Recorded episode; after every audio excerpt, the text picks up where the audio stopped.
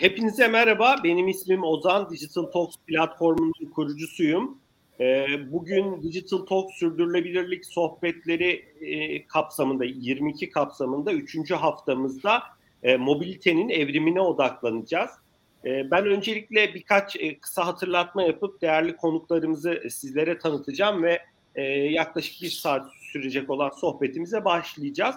E, bildiğiniz gibi Digital Talk Sürdürülebilirlik Sohbetleri 22'nin 3. haftasındayız. 6 haftalık bir serimiz e, gerçekleşecek. Tüm sohbetlerimizi YouTube kanalımızdan takip edebilirsiniz. E, ayrıca biz bu sohbetleri podcast olarak da e, Spotify'dan, SoundCloud'dan, Google Podcast gibi e, farklı platformlardan e, sizlere e, ulaştıracağız. Ve bu serinin hayata geçmesinde bizleri destekleyen, katkı sağlayan değerli sponsorlarımız e, Mediagio'ya, e, Schneider Elektriğe e, ve PepsiCo'ya ve değerli yöneticilerine ben çok teşekkür ediyorum. E, bu sohbetlerimiz esnasında sorularınız olursa bilgi.digitaltalks.org adresine iletebilirsiniz. Ben de bu sorularınızı e, değerli e, konuşmacılarımıza vaktimiz ölçüsünde e, yönlendireceğim. E, bugün üç değerli konuğumuz bizlerle birlikte. Ben müsaadenizle e, sizlere e, üç değerli konuğumuzu tanıtmak istiyorum. E, Canalp Gündoğdu, e, Ford Otosan. Osman Bey siz mi hapşurdunuz? Çok yaşayın diyecektim. Ha, tamam, okey. Bir an böyle bir hapşuruk sesi gibi duydum sanki ama. E, e, Canalp Gündoğdu, Ford Otosan İnovasyon ve Yeni Girişimler Lideri. Aynı zamanda e, Drive Venture Genel Müdürü. Canalp Bey hoş geldiniz sohbetimize. Hoş bulduk. Davetiniz için de çok teşekkür ediyorum. Çok sağ olun Caner Bey. Ee, diğer konuşmacımız e, Fark Labs'in e, CEO'su Haluk Akçalı. Haluk Bey hoş geldiniz sohbetimize. Hoş bulduk. Tüm dinleyicilere de selamlar, saygılar. Çok teşekkürler. Üçüncü konuşmacımız e, Full Charger'ın kurucusu Osman Ataman. Osman Bey hoş geldiniz sohbetimize. Hoş bulduk. Herkese merhaba. E, çok teşekkürler. E, değer e, dilerseniz sohbetimize başlayalım e, ve eminim e, karşılıklı paslaşmaların da olacağı, odağında mobilitenin olduğu e, keyifli bir sohbet bizleri bekliyor. E, dilerseniz bu sorumu ben üçünüze yönlendirmek istiyorum. Sizler e, üç değerli yönetici olarak, girişimci olarak e, uzun yıllardır mobilitenin, mobilite sektörünün içindesiniz. E, ve baktığınız zaman hem Türkiye perspektifinden hem dünya perspektifinden mobiliteye e, nasıl bir değişim görüyorsunuz? E, bu değişimin temel e, parçaları sizlerce e, neler? E, bu konudaki e, kısaca hani yorumlarınızı almak isterim. E, dilerseniz Canel Bey sizinle başlayalım. Sonra Osman Bey sizin görüşlerinizi alalım ve en son Haluk Bey'in yorumlarını alalım. Böyle bir sırayla ilerleyebiliriz diye düşünüyorum. Hay hay teşekkürler. Ee, tekrardan bizleri davet ettiğiniz için teşekkür ediyoruz Ozan Bey. Bu güzel panelde düzenlediğiniz için.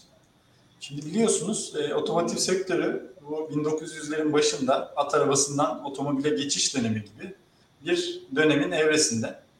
E, hatırlar büyük ihtimalle dinleyiciler. 1900 yılının Paskalya'sında bir fotoğraf görselde New York 5. Cadde'de e, işte onlarca at arabası var.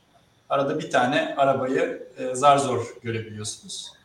E, aynı Paskalya 1913, aynı sokak, aynı gün e, sadece bir tane at arabası kalmış. Yani 12 yıl içerisinde bütün bu dönüşüm New York'ta sağlanmış. Aslında biz de şu an otomotivciler olarak benzer bir dönüşümün eşindeyiz. E, eskiden kendimize otomotivci diyorduk. Şimdi mobilite sağlayıcısı demeye başlıyoruz yavaş yavaş. Herhalde bu dönüşüm başlayalı, hızlanalı 3-4 yıl oldu desek doğru olur. E, tabii bir yandan da hani dünyada sürdürülebilirlik bakış açısı tüm sektörleri yavaş yavaş e, etkisi altına almaya başladı. Burada da otomotiv sektörü bence bu sürece hızlı adapte oldu. E, bazı sektörlerden hatta ne çıktığını düşünüyorum. Tabii burada işte AB Yeşil Mutabakatı, Paris İklim Anlaşması, e, ASEAN'ın ağır, ağır vasıtalar için yaptığı bu yol haritası gibi mutabakatlar çerçevesinde e, üreticiler getirilen yeni regülasyonlar doğrultusunda sıfır karbon emisyonu, bağlantılı, otonom araçlar üretmek için müthiş bir yarışa girdiler. Tabii diğer yandan hani tüketici açısından baktığımızda da e, bu beklentileri, karbon ayak izlerini, trafikte geçirilen zamanı azaltma yönünde e, yeni yeni aslında akıllı mobilite çözümlerine doğru dünyamız evrilmeye başladı.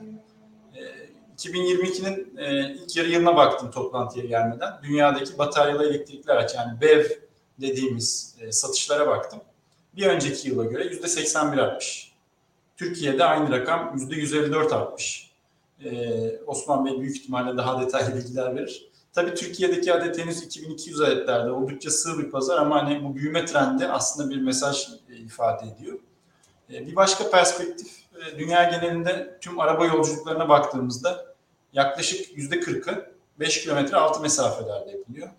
Bu da araçla yapılan yolculuklarda harcanan yakıtın işte ortalamada sadece %2'sinin yolcuları taşımak için kullanıldığını aşağı yukarı tekabül ediyor. Yani düşündüğümüzde müthiş bir verimsizlik var. Ee, bir yandan tabii kentleşme hepimiz biliyoruz işte 2050'de kentleşmiş bölgelere 2,5 yeni 2,5 milyar yeni insan geliyor olacak. Toplam rakam işte bugün %50'lerdeyken %70'lere çıkacak. Aslında bu kentsel ulaşımdaki talebin de artacağını anlıyoruz bu rakamlarla. Ee, işte gelecekte biliyorsunuz e, trafiğe de baktığımızda e, özellikle metropollerde şu an çok ciddi bir problem var. İstanbul her sene ilk üçte çıkıyor. E, şu an 20. yüzyılın sonlarına nazaran trafikte aradan 20 yıl geçmiş olmasına rağmen 3 kat daha fazla zaman harcıyoruz her birimiz. Bunlar çok ciddi verimsizlikler.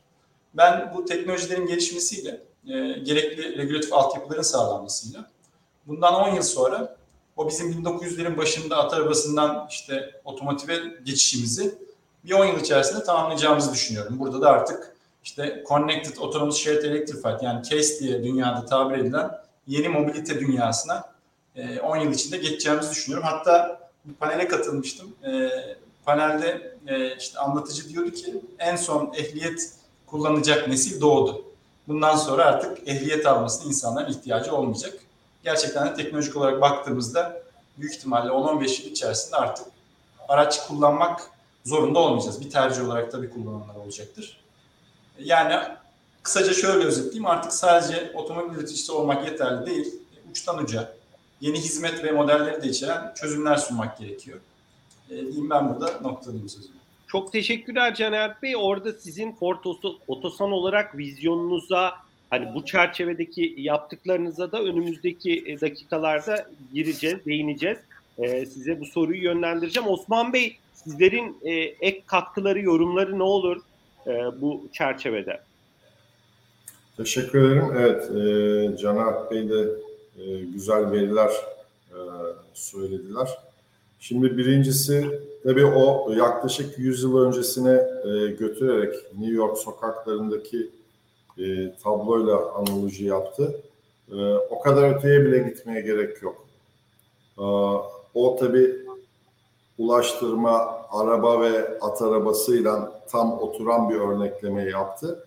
O kadar öteye gitmezsek telekom sektörü haberleşme ve iletişimde son 25 yılda 26 yılda yaşadıklarımız zaten bir dönüşüm başlığının e, hayatı nasıl e, iş yapma şeklini, yaşama şeklini, birçok şeyi değiştirdiğini bize e, yakın tarihimiz olarak hepimizin de yaşı e, az ya da çok bu süreci yaşamış şekilde müsait.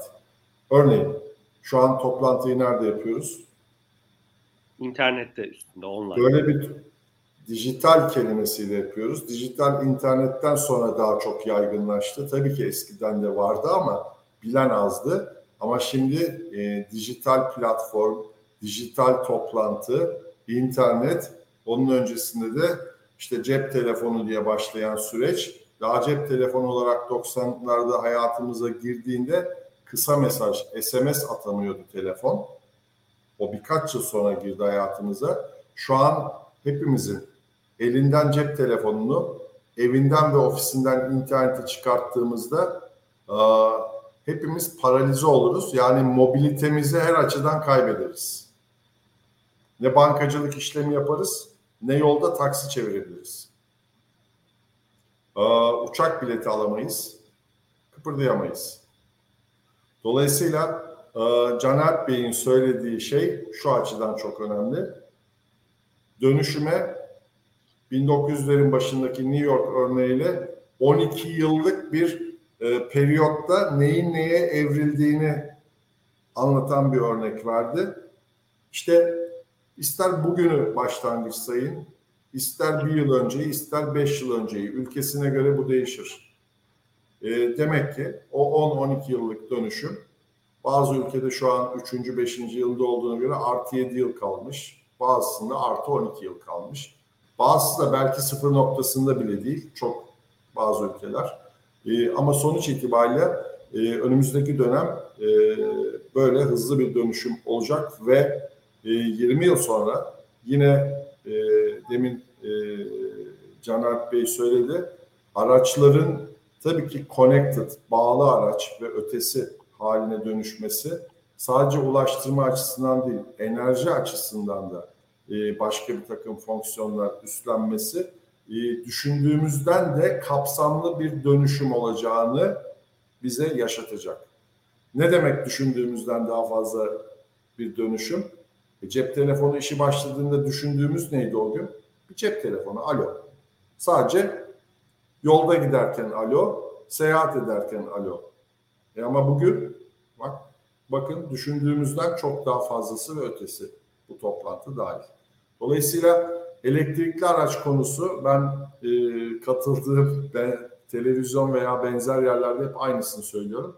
E, elektrikli araç veya şarj veya mobilite konusu bir mobilite konusu veya elektrikli araç konusu değil, enerjide dönüşüm, iklim salınımı, e, küresel ısınma e, yani e, karbon salınımı, iklim değişimi, mobilite, insan konforu, iş yapış şekli, maliyet azaltması, kolaylık arttırması vesaire gibi birden çok alanda birden çok fayda ve etkisi olacak olan bir konu. Mesela ben kendi adımıza bizim şarj kısmı olarak baktığımızda şarj veya elektrikli araç bunun tetikleyici anahtarı. Ama sınır o değil, sınır ötesi. Örneğin bir örnekle zamanı fazla taşırmayayım e, Haluk Bey'in e, zamanından çalmadan. E, şöyle, örneğin şimdi herhangi bir binada bugün elektrikli araç olmadığı için binanın enerji tüketimi diyelim 100 birim. Yarın o binada 50 tane elektrikli araç olduğu gün o binanın enerji tüketimi 400 birim. 400 birim olduğu zaman o güne kadar binanın yenilenebilir enerjiden teknik olarak faydalanma imkanı varsa bile, feasible olsa bile bunu düşünmemiş olanlar düşünmeye başlayacaklar. Tabii düşündürmek için de sektörler uğraşacak ayrı.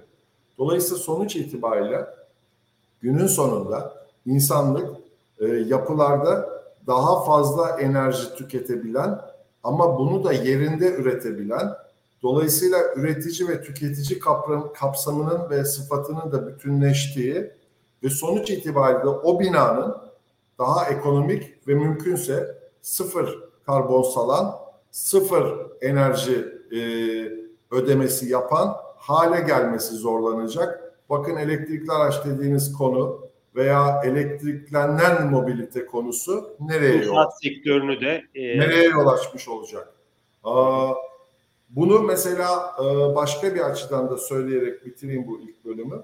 Aa, örneğin 5 yıl sonra 7 yıl sonra e, büyük şehirde aidatı yüksek bir binadan daire almak veya kiralamak için giden kişinin soracağı sorulardan biri şu olacak bu bina aidat giderlerine konu olan alt giderlerinde enerji ne kadarı ve enerjiye para mı ödüyorsunuz? Enerjiye para ödememek öne geçecek. O, o mobilite altyapısı anlamına gelecek. Dolayısıyla bu önümüzdeki dönemin e, birçok alanda enerji, ulaştırma ve ülkelerin ülkelerin milli bütçeleri ve yansıma olarak da kişilerin bütçelerine kadar refaha kadar ucu değecek olan bir konudur. Konfor artı refah artı çevre e, hepsi iç içe geçmiş şekilde bu mobilitenin tetikleyeceği dönüşümün sonucunda olacak. Osman Bey çok teşekkürler. Yani e, değerli ufuk açıcı yorumlarınız için. Haluk Bey size dönelim dilerseniz. e, ve sonrasında sohbetimize devam edelim. Bu arada hani ben bunu e, Osman Bey'e de belirtmiştim galiba test yaparken.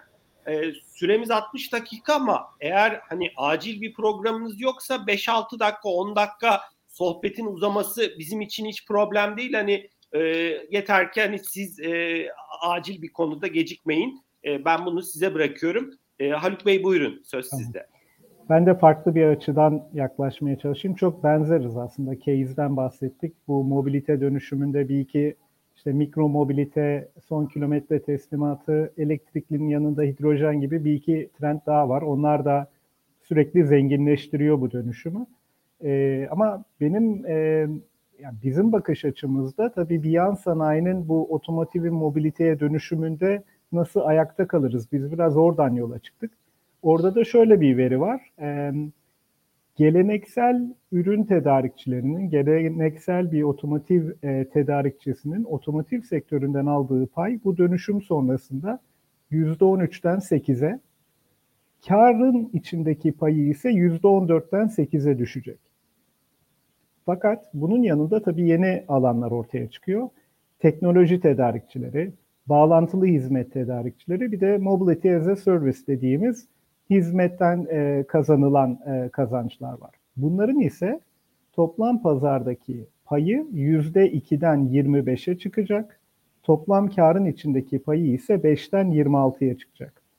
Dönüşüm aslında sadece tabii e, bir son tüketici açısından e, Caner Bey'in de anlattığı sokaktaki araçlar, işte elektriklileşmesi vesaire ama bir de bunun arkasında dönüşen mekanizmadaki e, paylaşım da büyük oranda değişiyor. Zaten bu yüzden de Ford Otosan'ın da bir yan sanayi gibi Mobility as a Service tarafına da girmeye çalıştığı, araç satmak yerine farklı iş modellerini değerlendirdiği, dolayısıyla aslında ana sanayi yan sanayi arasındaki ilişkilerin de değiştiği bir değişim görüyoruz. Belki 10 yıl önce böyle bir görüşme yapsak, e, Osman Bey'in e, girişimi gibi bir konunun yani bir e, enerji sağlayıcının bu panelde olmaması da e, doğal karşılanabilirdi. Şimdi mobilitenin alanı da Osman Bey biraz daha da çevre, e, çerçeveyi genişletti. Alanı da oyuncuların e, rol dağılımı da bir hayli değişiyor.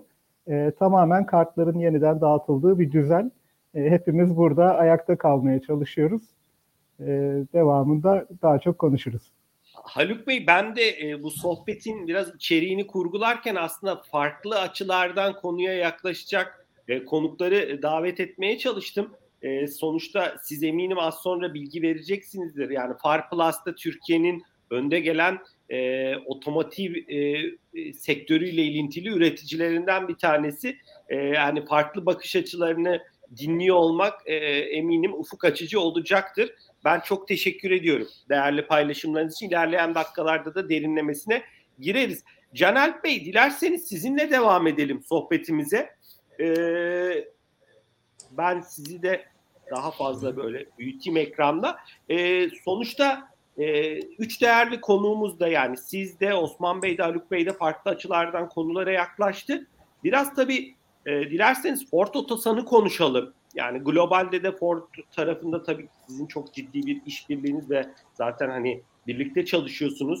Drive Venture e, sizin bir e, girişimlere yönelik başlattığınız anladığım kadarıyla bir yan şirket. E, orada eminim yürüttüğünüz projeler vardır. E, biraz buralardaki detaylar neler? E, Rakun'u lanse etmiştiniz geçtiğimiz aylarda. E, yani doğal olarak ana odağınızda neler var?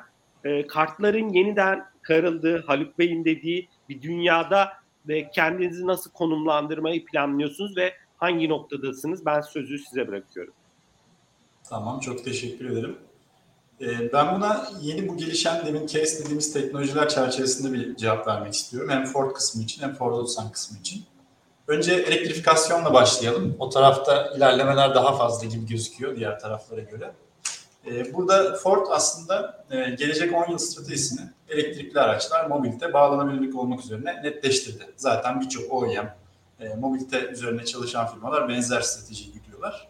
Bizim Ford olarak 2026 yılına kadar elektrikli araçlar için planladığımız toplam yatırım 50 milyar dolar. Bu ilk başlarda 20'lerdeydi, 30'lara çıktı. Yani yıllar geçtikçe aslında buraya yapılan yatırım başka taraflardan kesip bu tarafa artarak devam ediyor. E, bununla tabii bu yatırımlar sayesinde e, biz Avrupa'da binek araçları 2026'ya kadar tümüyle tam elektrikli veya şarj edilebilir yani plug-in versiyonlarını sunmayı hedefliyoruz. 2030'da da artık tamamının e, tamamen elektrikli olmasını hedefliyoruz. Ticari de 2024 itibariyle tümüyle sıfır emisyon elektrikli yani sıfır emisyon tam elektrikli veya şarj edilebilir hibrit versiyonlarını sunmayı planlıyoruz. Bu Ford tarafı. Ford Otosan olarak biz ne yapıyoruz? E, biliyorsunuz biz Ford'un Avrupa'daki ticari araç üssüyüz. Ford'un elektrifikasyon stratejisine paralel. E, biz de Türkiye'deki bu dönüşümün önce oyuncularından biri olmak için yatırımlarımızı yapıyoruz. E, bu kapsamda e, biz e, Kocaeli'nde e, Türkiye'nin ilk ve tek yerli şarj edilebilir hibrit elektrikli ticari aracı olan Custom PF ile serüvenimize başladık 2020 yılında. E, bununla birlikte e, işte SUV'deki talebin artmasıyla son dönemde Türkiye'ye Kuga'nın plug-in hybrid versiyonunu getirdik. Bunlar ürün tarafında ama tabii biz çoğunlukla üreticiyiz biliyorsunuz. E, geçtiğimiz sene Türkiye'de e, elektrikli aslında dönüşüme de büyük katkı sağlayacak 2 milyar euroluk bir yatırım planı açıkladık. E, bu yatırım ile bizim Kocaeli'ndeki fabrikalarımız aslında Türkiye'nin batarya dahil ilk elektrikli araç entegre üretim tesisi haline geldi. E, bu yılın Nisan ayında da Türkiye'nin ilk elektrikli ticari aracı e-Transit'in tanıtımını yaptık. Tabii artık sadece araç üretmek yeterli değil. E, biz de Ford Pro adında bir ayrı bir yapılanma duyurduk. Burada e, tüm yazılım, işte hizmetlerle desteklenen, verimliliğe odaklanan, yani Ford Pro Productivity'den geliyor. E, üretkenlik vaat eden bir sistemi aslında müşterilerimize duyurduk. E, tabii çalışmalarımız Ford Otosan uçtan uca çok e, geniş bir ürün gamı olduğu için sadece hafif ve orta ticarede değil, aynı zamanda e, işte en küçük yük taşıma ürünü diyorum ben ona. E, tamamen Türkiye'deki mühendislerimiz tarafından geliştirilen, şu anda da Eskişehir'de üretmekte olduğumuz tam elektrikli Rakun modelini geçtiğimiz sene sonunda duyurduk. Burada hem iki tekerlekli hem üç tekerlekli elektrikli moped, mopedimizle e, buradaki hafif mobilitede bir e, oyuncu olduk aslında Türkiye'de önemli. Bir de işin en büyük kısmı var. Ticari tarafta en büyük yük taşıma aracı olan ağır ticari kamyonlar. E, burada da e, daha bu pazartesi aslında Hanover'deki fuarda duyurduk. E, Türkiye'de üretilen ilk %100 elektrikli kamyonumuzu devreye alıyoruz. E, tabii elektrik stratejimizi bu sayede en küçükten işte orta ticari, hafif ticari, ağır ticariye kadar taşımış olduk. E, bu işin elektrifikasyon tarafıydı. Şimdi bir miktar bağlantılı araç teknolojisine değinmek istiyorum. Orada da çok önemli gelişmeler var hem dünyada hem Türkiye'de. Aslında dünyada bu serüven e, yıllar önce başladı. E, biz de Ford olarak 2019'da önce bütün Kuzey Amerika'yı, 2020'de bütün Avrupa'yı bağlantılı yani connected hale getirdik. Şu anda milyonlarca araçtan veri üretiliyor. Bu veriler işte Ford'un Amerika'daki merkezine akıyor. E, bu verileri analiz edecek 1300 kişilik bir e, Global Data Insight Analysis dediğimiz bir ekip var. Bunlar veri analistlerinden oluşuyor. Tabii e, sizler de hatırlayacaksınız Türkiye'de henüz bağlantılı araç, connected araç yok. Eskiden vardı, daha sonra regülasyon sebebiyle durduruldu. Bu regülasyonlar bu yıl netleşti. Ee, yakın zamanda Türkiye'de farklı farklı OEM'lerin aksiyonlarını göreceğimizi tahmin ediyorum. Biz de bu bağlamda çalışmalarımızı yapıyoruz. Tabii bağlantılı araç aslında nihai müşteriye çok güzel faydaları olan bir e, özellik. İşin güvenlik tarafı var. Güvenliğin yanında işte uzaktan aracınızı açıyorsunuz, kapayabiliyorsunuz. Servis randevusunu otomatik oluşturmak için öneriler sunabiliyor size. Şimdi ne bileyim e, araca gitmeden soğuk bir günde işte aracınızı önden ısıtabiliyorsunuz. E, karları kendi kendine eritiyor ya da uzaktan direkt yazılım güncelleme yapabiliyorsunuz. Servise gitmenize gerek kalmıyor gibi. Onu çeşitlendirebileceğimiz bir dünyaya doğru evriliyor. Ee, burada tabii e, yapay zeka ve makine öğrenimi çok önemli. E, biz de globalde Google'la bir anlaşma yaptık. İşte 2023 yılından itibaren artık Google'ın Google Automotive Services denen işte Google Cloud'la konuşan bir e, kişiselleştirilmiş hizmetleri devreye alıyor olacağız. Türkiye'de de e, ağır ticari tarafında biz aslında e, yaklaşık 3,5 yıldır Connect Track adını verdiğimiz bir telematik cihazıyla hizmet veriyoruz. Şu ana kadar 10 binin üzerinde aracımız bağlantılı ve bütün Avrupa'da geziyor bu arabalar. E, burada çok güzel özellikler var. E, bir tanesinden bahsetmek istiyorum. Mesela araç bağlantılı olduğu ve e, haritalara erişimi olduğu için bir kamyon işte yokuş çıkarken mesela hızını öyle bir ayarlıyor ki yokuşun tam bittiği anda artık gazı kesiyor. Yani normalde cruise kontrolü aldığınızda işte sabit 75 ile gidiyorken bu belki artı eksi 5 belli oranda değişiyor ama bu yaptığı akıllı o topografiye bakarak yaptığı hareketler normalde işte %7'ye varan, %7 10'a varan yakıt tasarrufu sağlıyor. Bunun gibi artık yeni teknolojileri müşterilerimize sunmaya başladık. E, şimdi otonom tarafına geçmek istiyorum. Bu biraz daha uzun vadede e, hayatımıza geçecek gibi gözüküyor. E, ben 2019-20 yıllarında e, Silikon Vadisi'nde Dünya Ekonomik Forumu'nun bir merkezinde çalıştım. Oradaki görevim de otonom yük taşımacılığı üzerineydi. Orada bir projeye liderlik yaptım. E, oraya giderken beklentilerimle döndükten sonra ciddi değişiklikler oldu hayatımda. Ya oraya giderken işte robot taksiler çok mesela popülerdi. Artık şehirlerin içinde taksilerde insanlar olmayacak, şoförler robot taksi gidecek gelecek diyorduk. Ama hani bugün geldiğim noktada ben kesinlikle bu dönüşümün öncelikle ağır ticari tarafta ve otoyollarda devreye gireceğini düşünüyorum. Ee, ve tahmin ediyorum ki önümüzdeki 5 yılda regülasyonların da çözülmesiyle biz artık otoyollarda otonom sürüş yapabilen kamyonlar görüyor olacağız ve gene tahmin ediyorum ki nasıl bugün gidip işte tren istasyonunda yükü bırakıyorsunuz, tren bir yerden bir yere götürüyor. Önümüzde de otoyollarda buna benzer aslında e, istasyonlar olacak gibi gözüküyor. Tabii işte artan evet ticaret hacimine falan baktığımızda buradaki trend yukarı yönlü gidecek. Hali hazırda zaten e, otoyol işte otonom kamyon işte şoförlerin mesela işini alacak mı diye düşünüyorlar. Zaten ciddi bir şoför açığı var. Yani ortalama Türkiye'de bile ağır ticari şoför yaşı 45'in üzerinde, Amerika'da 51 yaşında. Yani yeni gelen nesil aslında ağır ticari kamyon kullanmak istemiyor. O yüzden çok güzel bir şey var orada. Hem e, ürün ihtiyacı hem teknolojik olarak bir miktar daha kolay olması e, otonominin e, burada ciddi bir fırsat gösteriyor. Tabii otonom geldikten sonra e, kazalar da ciddi oranda azalacak. Yani e, Amerika'daki 2020 yılındaki kazaların %96'sı insan hatasından kaynaklı. Ve otonomun gelmesiyle bu %100 kesilmiyor tabii ama %80'e yakın kesileceği düşünülüyor. Tabii altyapı vesaire kazanın önlenemeyeceği durumlar var ama baktığınızda çok ciddi bir aslında böyle bir etkisi olacak gibi gözüküyor. Biz Ford olarak ne yaptık? Ee, burada Ford e, otonom tarafında diğer OEM'lerden bir miktar önde. Daha erken başladı çalışmalarına. Daha iddialı girdi. E, 2030'a kadar 7 milyar dolarlık bir yatırım e, taahhütü var. Bununla birlikte e, sektördeki en iyilerden biri diyebileceğim Argo'ya ciddi bir e, yatırım yaptık. Bizden sonra Amazon ve Volkswagen da yatırım yaptı. Bu çalışmaları birlikte yürütüyorlar. Türkiye'ye bir parantez açmak istiyorum. Çünkü Ford Trucks bizim ağır ticari kısmımız aslında Ford Otosan'ın %100 e, yönetimini yaptığı kısım. Yani Ford'un logosunu kamyona koymakla birlikte üretimini, dağıtımını, ürün geliştirmesini her şeyini aslında biz yapıyoruz Türkiye'de. O yüzden otonomun, otonomisini de bizim geliştirmemiz gerekiyor. Burada e, biz e, son 4 yıldır çok ciddi çalışmalar yürütüyoruz. Şu an 80 kişiye yakın bir ekip oluştu burada. Ve bu ekip e, hani hep arkadaşlarla da konuşuyoruz. Bence gerçekten dünyadaki muadillerine de kıyasladığımda ilk ona girecek bir ekip. E, burada işte geleceğin yani lojistiğinde ben tahmin ediyorum ki biz Fordus olarak demin işte şeyden bahsettik. E, OEM'ler ve supplier'ler arasındaki bu geçişten büyük ihtimalle lojistik sektöründe de otonominin gelmesiyle ciddi dönüşümler olacak.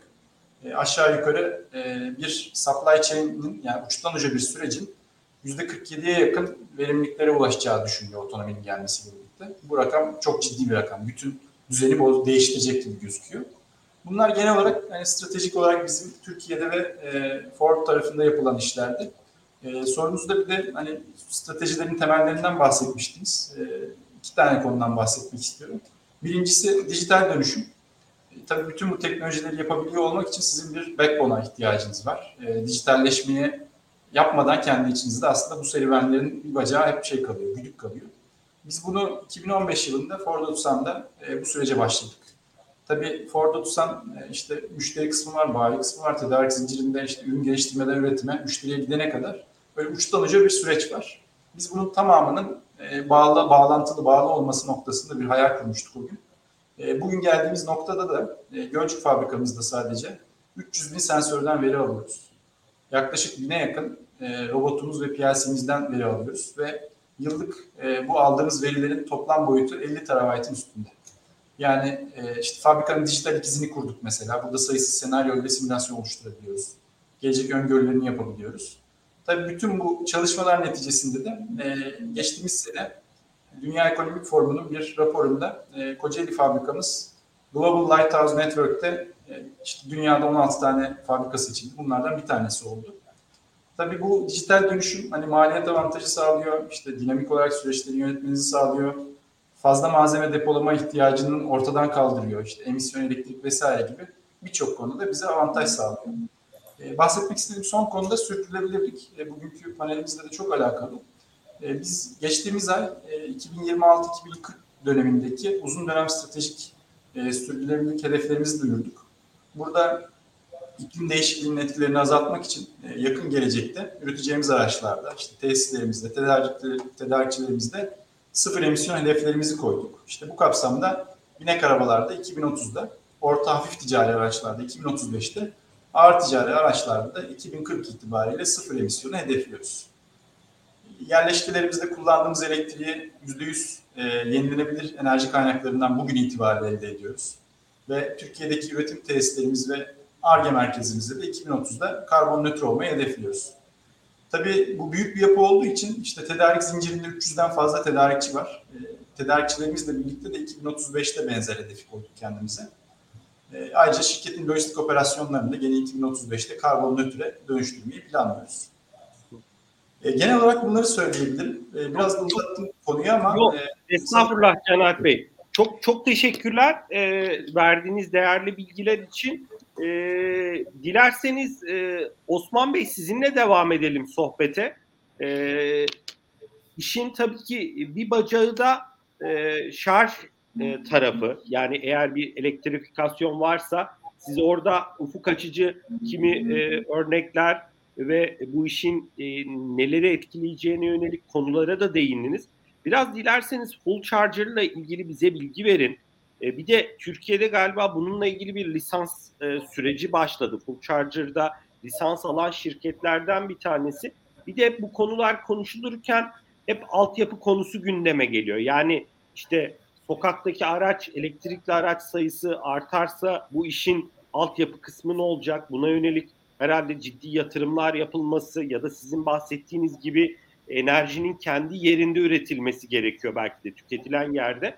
Bu noktada hani yorumlarınız nedir? Full Charger olarak neleri amaçlıyorsunuz? Nasıl gidiyor çalışmalarınız? Ben sözü size bırakıyorum Osman Bey.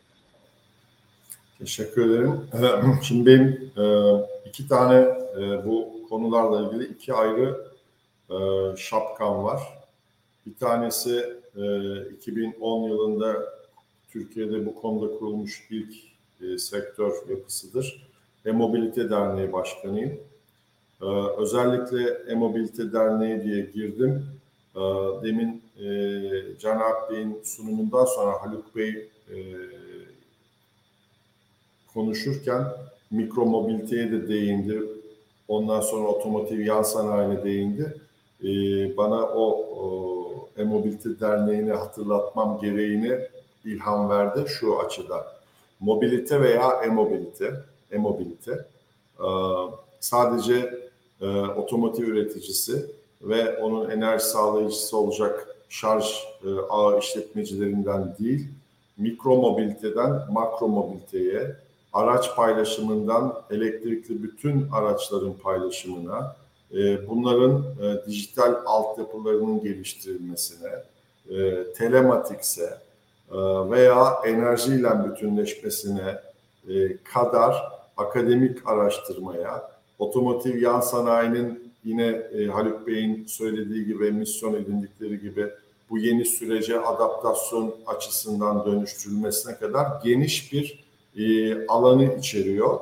Dolayısıyla e, örneğin bizde e, ilk e-mobilite derneğini kurduğumuzda adımız Elektrikli Araçlar Bilgilendirme Derneği'ydi iki yıl öncesine kadar. Sebebi 2010 yılında dünyada da ve tabii ki Türkiye'de de elektrikli araç konusunu bilen çok azdı.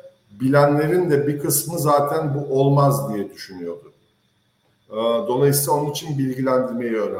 Şimdi gelelim e, bu, bu dönemde de e, Türkiye'de e, Türkiye'de E-Mobilite Derneği'nin de görüşleri önemli oranda alınarak ve kullanılarak dünyada bir ilk gerçekleşti.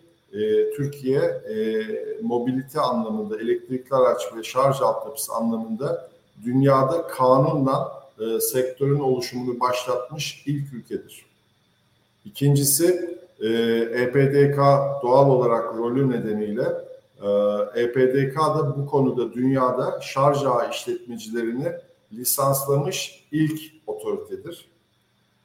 Bu konuda lisans almış şarj hizmeti vermek üzere lisanslanmış şirketlerde ilk şirketlerdir. Şimdi bu tabi Amerika'da Kaliforniya Eyalet Senatosu'nun kararıyla 2010 yılında, 2011 yılında da Avrupa Birliği'nde lisanslama olmaması kararıyla geliştirilen regülasyonsuzluğa dayalı tamamen liberal düşünülerek yapılan bir yaklaşımın tam tersidir. Şimdi e, bu yaklaşım doğru mudur, yanlış mıdır derseniz de bana göre Türkiye için doğrusu budur. Nedenini de söyleyeyim. Şimdi sizin dayandırdığınız e, rastgele, kayıtsız ve hesapsız yapılacak şarj altyapısı yatırımları, devletin, otoritenin dağıtım ve iletim hatlarının haberdar olmadığı altyapılar ülkede soruna yol açar ve enerji şebekesi sorunu bir milli güvenlik sorunudur. Dolayısıyla bu şebeke konusundaki konunun e, otorite ile bilgi verme, alma ve paylaşma ilişkisiyle ve e, önden bunu yapma çerçevesiyle geliştirilmesi gerekir. Bu açıdan doğru buluyorum. Ha şimdi gelelim şeye. Sizin söylediğiniz ikinci sorudan ben başladım. En sona full charger'ı saklıyorum. Ee, şebekeler veya enerji üretim e, kapasiteleri yeterli midir? Türkiye daha 3-4 ay önce ancak enerji üretme kapasitesinde kurulu güçte 100 bin megawata ancak ulaştı. Ee, eğer 2040'larda e, Caner Bey'in söylediği dönüşümler, e, Haluk Bey'in e, beklediği dönüşümler, bizim düşündüğümüz, hayal ettiğimiz dönüşümler ve rakamlar gerçekleşirse Türkiye'de zaten özel veya kamuya açık alanlara kurulu şarj istasyon altyapısı e, 500 bin megawattlara falan ulaşacak kurulu güç olarak. Zaten eş zamanlı kullanılmayacak tabii ki bunlar. Ama yüzde yirmisi eş zamanlı kullanılsa zaten bugünkü kurulu güç kapasitesi full çalışsa oraya yetişmez. Dolayısıyla zaten Türkiye veya herhangi hiçbir ülkede ne kadar ileri olduğunu düşündüğünüz ülke veya ne kadar geri olduğunu düşündüğünüz ülke fark etmez. Herhangi hiçbir ülkede kurulu güçten beslenebilecek bir mobilite, dönüşüm, enerji, ihtiyaç, kapasite karşılanması, arz talep dengesi kurulması durumu yok. Bunu bir kere e, net olarak bilelim. Bu bir acizlik veya zafiyet mi? Hayır. Zaten böyle olması lazım. Böyle olacağı zaman demin söylediğimiz gibi yapılar kendi oldukları yerde üretici ve tüketici olmayı mümkünse de bunları en azından eş hale getirmeyi öngörecek, deneyecek ve yapacaklar. Öbür türlü şebekelerin üstündeki yük birçok başka soruna e, yol açar üretim, e, o kadar yatırım e, büyük bütün parçalar olarak olmayabilir vesaire. Dolayısıyla bir, enerjideki dönüşüm bu çerçevede olacağı için yarın araç sayısının artışı ve onun enerji ihtiyacının karşılanmasında mevcut şebeke veya üretim konusundan kaynaklı bir sorun beklemiyorum. Yapılar buna adapte olacaklar. Örneğin Ford'un Cenab Beylerin fabrika olarak üretip sattığı bir, dağıtım şirketi deposu önünde 20 tane Ford kamyonu varken altyapısı da orada kurulu olacak. Üretim, enerji üretim altyapısı da ona göre dönüşecek.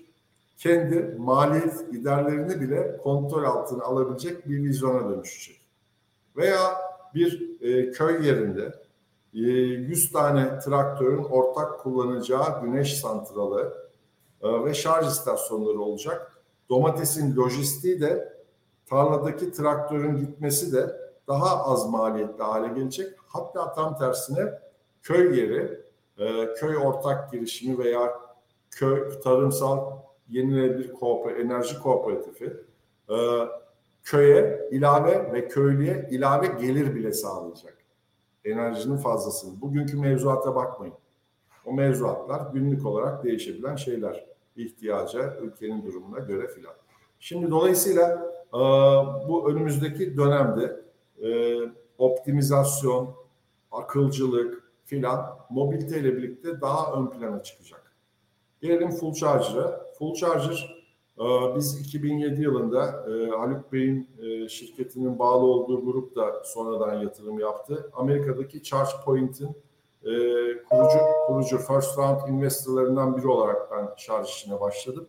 2010 yılında hala devam ediyor orası. 2010 yılında e, Fransa merkezli Full Charger şirketini e, ortaklığımızla birlikte geliştirmeye başladık. Şu an farklı düzeylerde olmak kaydıyla 23 ülkede varlığımız var.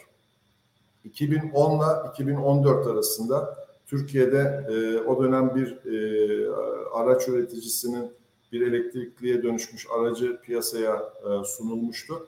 Dolayısıyla bir hızlı giriş oldu. Hızlı giriş ve duruş oldu sonra. E, o, o dönemde çok aktiftik. Örneğin e, 2010 yılında e, Auto Show fuarında e, Ford, Fiat, e, Mitsubishi, e, Renault ve e, bir Çinli Chery 5 ayrı elektrikli araç sergilenmişti 2010 Auto Show'da. Örneğin Ford'un standında da bizim istasyonumuz vardı. Mitsubishi'de de, Renault'da da, Fiat'ta da. Ama mesela daha sonrakilerde bile o kadar izleyenlerde o kadar sergilenme olmamıştı. Şunu söylemek istiyorum. Türkiye'deki varlığımız da 2010'lu yıllara dayalı ama 2014 ile özellikle 20 arasında e, araç girişi e, düşünüldüğü kadar olmadı. Model sayısı arttı, şey arttı, e, üretici e, sayısı e, elektrikli araç getiren arttı ama olmadı. Fakat şu an yine Caner Beyan başta söyledi yaklaşık e, son iki yıl içinde binde üçten binde sekize e, elektriklinin payı çıktı. Bu önümüzdeki dönemde bizim öngörülerimize göre 2030'larda e, iki iyimser ortalamada 2,5 milyon elektrikli araca ulaşacağımızı 2040'larda da 17 milyona ama bu bile o dönemki 2040'daki araç parkının, car population'ın, araç nüfusunun yüzde 38'i yapıyor.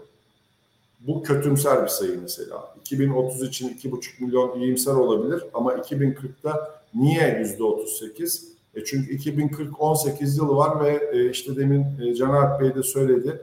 Kendilerinin 2030'dan sonra elektrikli araç dışı bir aracı şu an için öngörülmüyor artık.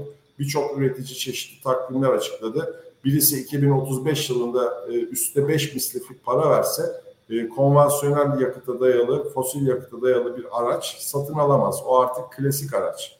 E, müzede filan görür onu. E, dolayısıyla dolayısıyla 17 milyon yüzde 38 yok. O sırada belki yüzde 60 olacak. Belki 25 milyon, belki 30 milyon olacak. Dolayısıyla böyle bir gidişat kesin. Şimdi full charger e, olarak biz kendimize sektörde Türkiye için söylüyorum e, biz e, ilk şirket olarak daha doğrusu iki şirket başlamıştık. Bir tanesi devam etmedi. E, ilk e, şirket olarak e, kendimize kurucu misyonunu veriyoruz. 12 yıldır da 2010 ile 22 arasında e, Türkiye'de çerçevenin gelişmesini, dünyada elektrikli araç üretiminin yaygınlaşmasını, bunun Türkiye'ye yansımasını beklemiş, e, derviş sabrıyla beklemiş bir şirket olarak e, ve altyapısını geliştirmiş bir şirket olarak biz e, sektör yokken 12 yıl burada olmuş bir şirket olarak önümüzdeki 20 yılda da burada olacağımızı bir kere söylüyoruz. İkincisi burada olacağımız derken bunu da mesela bir e, güç e, birliğiyle de pekiştireyim. E, işte bu toplantının da sponsoru olan Schneider Electric bizim e, altyapı konusundaki e, stratejik partnerimiz. Bunu da Türkiye kamuoyuna Haziran ayında açıkladık. E, bunu da niye yaptık? E, biz herhangi bir altyapıyla bu işi yapmaya kalkışmıyoruz. E, 150 yıllık geçmişi olan ve e, her zaman en azından enerji dönüşümü ve teknoloji konularında e, yenilikçi olarak e, katkısını ve gelişimini devam ettirecek bir şirketle altyapı bütünleşmesini sağladık ki kesintisiz ve sürdürülebilir bir teknolojik gelişiminde biz e, eksik kalmayalım diye. Dolayısıyla tüketicimiz. Üçüncüsü Türkiye'de şarj ağ işletmeciliği lisansı e, şu an verilmeye devam ediyor. Biz ilk alan 5 şirketten biriyiz. E, ama e, ama e, şu an sayı 30'ları geçti. E, daha da devam edecek. Fakat e, burada da sayının nereye ulaşacağı e, çok önemli değil. Şu açıdan, iki açıdan. Bir tanesi ne kadar çok oyuncu gelirse ilk başta e, sektörün altyapı ihtiyacını yani mobilitenin şarj ihtiyacının karşılanması o kadar güçlenir, sayı artar. Altyapıdaki istasyon ve ünite sayısı artar. Ha bunun da bir standartta olması, e, EPDK'ya bildirim yapılıyor. Şu an e, hepsi istasyonların sonuçta Türk Standartları Enstitüsü'ne ve bir takım başka kriterlere zaten uygun. Orada da bir sorun yok. İkincisi, e, ha bu gelen her şarj ağı işletmecisi herkesin e, güven duyarak hizmet alacağı bir yer midir? Güven kelimesini kenara koyuyorum. E, herkes elektrik hizmeti alabilir ama bunların bir kısmı aynı akaryakıt sektöründe olduğu gibi bölgesel ve yerel kümelenecek şirketlerdir. Bir kısmı ulusal rekabette olacaktır. Dolayısıyla onların da sayısı zaten bakınca isimlerine bakınca e, arka planlarını anladığında e, tüketici de herkes de zaten ayırabilir. Yani e, günün sonunda 80 tane lisans olsa bile ulusal çapta rekabete başlayıp devam edecek olan sayısı önce bir 20'dir. Ondan sonra giderek daralır. Ee, ve daha e, henüz Türkiye'de de e, küresel ölçekteki e, oyuncuların bir kısmı bu konuyla ilgili daha giriş yapmadılar. Bunların içinde bunların içinde bir kısmı Türkiye'de yerleşik ortaklıkları olmasına rağmen giriş yapmadılar. Bir kısmının Türkiye'de zaten bağlı ortaklık olarak şirketi olmasına rağmen yapmadı. Bir kısmının da zaten Türkiye'de bir pozisyonu yok ama e, dünyada bunu geliştirmeye devam ettiğine göre gelecektir. Dolayısıyla e, burada bizim çıkaracağımız sonuç şu. E, devletin yaptığı vizyoner bir şekilde e, e, lisanslama ve kanunlama bize en azından legal ve tartışmasız bir sektör, regüle bir sektör olma avantajını ve zorluklarını getirdi. Zorluklar e, aşıldığı takdirde onlar da artıdır. Yani altyapısı, kurumsallığı düzgün bir şey olmuş oluyor. İkincisi e, şu an e, hızlı şarj altyapısında Sanayi Bakanlığı bir program uyguluyor. E, orada da önümüzdeki sene e, özellikle TOG'un piyasaya çıkışı öncesinde e, ve e, Ford gibi pozisyonları güçlü ve e, iradeleri, kararlılıkları yüksek olan şirketlerin ve yerli bir takım küçük araç üreticileri de başladı e, bildiğiniz gibi. E, 7'ye yakın yerli araç üreticisi var şu an. E, daha önce bilmediğimiz. Dolayısıyla e, bunların da e, sokağa araçlarının çıkışında şarj altyapısı endişesinden sıyrılmış bir tüketici adayına gitmeleri yolu açıldı. Dolayısıyla bu da işin artısıdır. Ee, onun için ben Türkiye'de e, bizim otomotiv yan sanayimizin de işte Halit Beylerin katkılarıyla, şirketlerinin ve genel katkılarıyla otomotiv yan sanayisinin de kısmen dönüşebileceğini, otomotiv sanayimizin zaten altyapı ve bakış olarak hem küresel düşünebilen, davranabilen hem de küresel, olan bir yapısı nedeniyle zaten avantajlı olduğunu, şimdi şarjda da hem istasyon ünite üreticileri, hem şarj ağı işletmecileri hem bir de devlet bir başka şey daha yaptı. Ayrıca söyleyeceğim. E, paylaşım ekonomisine uygun bir modelleme yaptı. E, dolayısıyla bütün bunların hepsi e, Türkiye'de ciddi bir bu sektörde sinerji doğuracaktır. Ama bunu biz iki yıl içinde anlamaya başlayacağız genel olarak. Yani burada konuşanlar zaten konunun içinde insanlar hepimiz. Biz anlıyoruz da e, ortalama Türkiye'nin hepsi iki yıl içinde bunu hissederek anlamaya başlayacak. E, ve e, Türkiye e, mobilitenin elektriklisinde de e, öncü bir konumda olma ihtimalini çok güçlü şekilde elinde tutuyor. Benim bakışım bu. Tabii ki bu tür dönüşümlerde sancılar, eksiklikler, zaman zaman da yanlışlıklar vardır, olacaktır. Ama e, bu aşılabilir. Paylaşım ekonomisi derken de şunu söyleyeyim.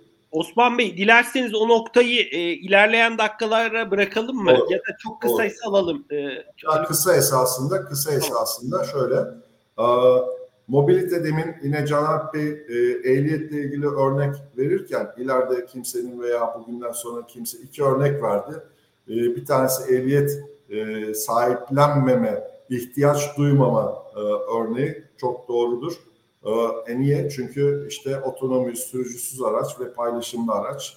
Yani mülkiyetsizlik ve ehliyetsizlik esasında. İkincisi de e, ikincisine girmeyeyim şimdi.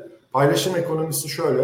E, Airbnb için son yıllarda anlatırken ve özendirirken ve e, ciddiye alırken hiç oteli yok, odası yok ama en büyük otel. Uber için hiç arabası yok ama en büyük taksi derken ne anlatıyoruz? Paylaşım ekonomisi anlatıyoruz. iş ortaklarını anlatıyoruz. Türkiye'de devlet şarj ağı işletmeciliğini kurgularken mevzuatına iş ortaklığı kavramını getirdi ve lisanslı şirketlerle sertifika ilişkisi içinde çalışacak kişileri tanımladı, konumlandırdı. Bu da e, bir kamu tarafından yapılmış düzenleme olarak esasında kendi içinde bile bir bakış devrimi ve dönüşümüydü. E, bu kadar şimdi. Bunu bunu pozitif görüyorsunuz. E, çok pozitif e, görüyorum çünkü e, gelişme açısından.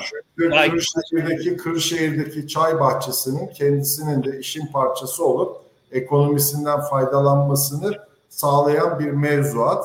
E, çok e, sosyal kapitalizm açısından da girişimciliğin yaygınlaşması açısından da nereden bakarsanız bakın her açıdan faydalıdır.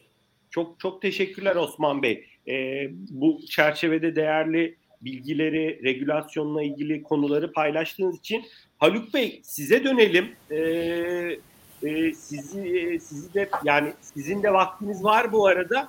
Ben bu arada tekrar hatırlatmak isterim. Biraz hani süreyi aşıyor gibiyiz. Sizin için hani çok büyük bir sorun olmazsa biraz bir 10 dakika daha sohbeti uzatabiliriz isterseniz. Haluk Bey bu arada mikrofonunuzdan biraz cızırtı geliyor gibi, ses geliyor gibi ama... Geliyor mu şu anda? E, Hala geliyor mu?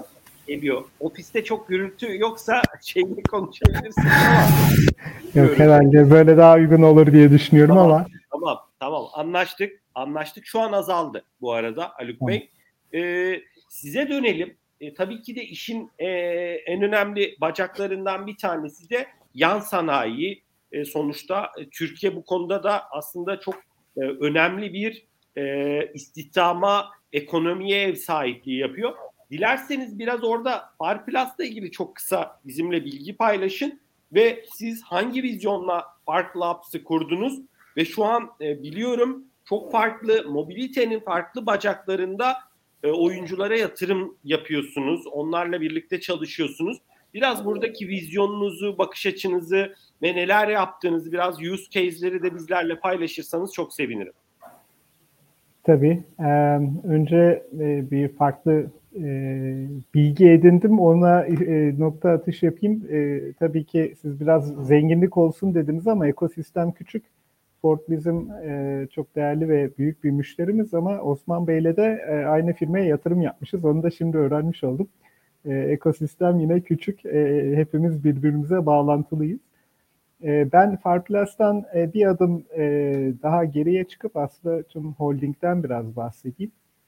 Fark Holding e, aslında yaklaşık 3000 çalışanı olan içinde e, Farplus gibi 4 tane daha büyük e, üretim e, firması olan yaklaşık 300 milyon euro ciro e, yapan yıllık bir e, grup. E, buradaki en büyük firma Farplus e, ve en büyük e, alan, üretim alanı da otomotiv. Yaklaşık ciromuzun %90'ı otomotivden geliyor.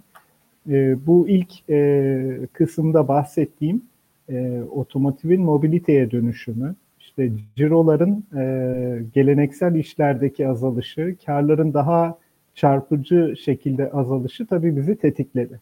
Bu kadar büyük bir e, faaliyeti biz nasıl e, sürdürebiliriz? Burası nasıl devamlılığını sağlayabilir?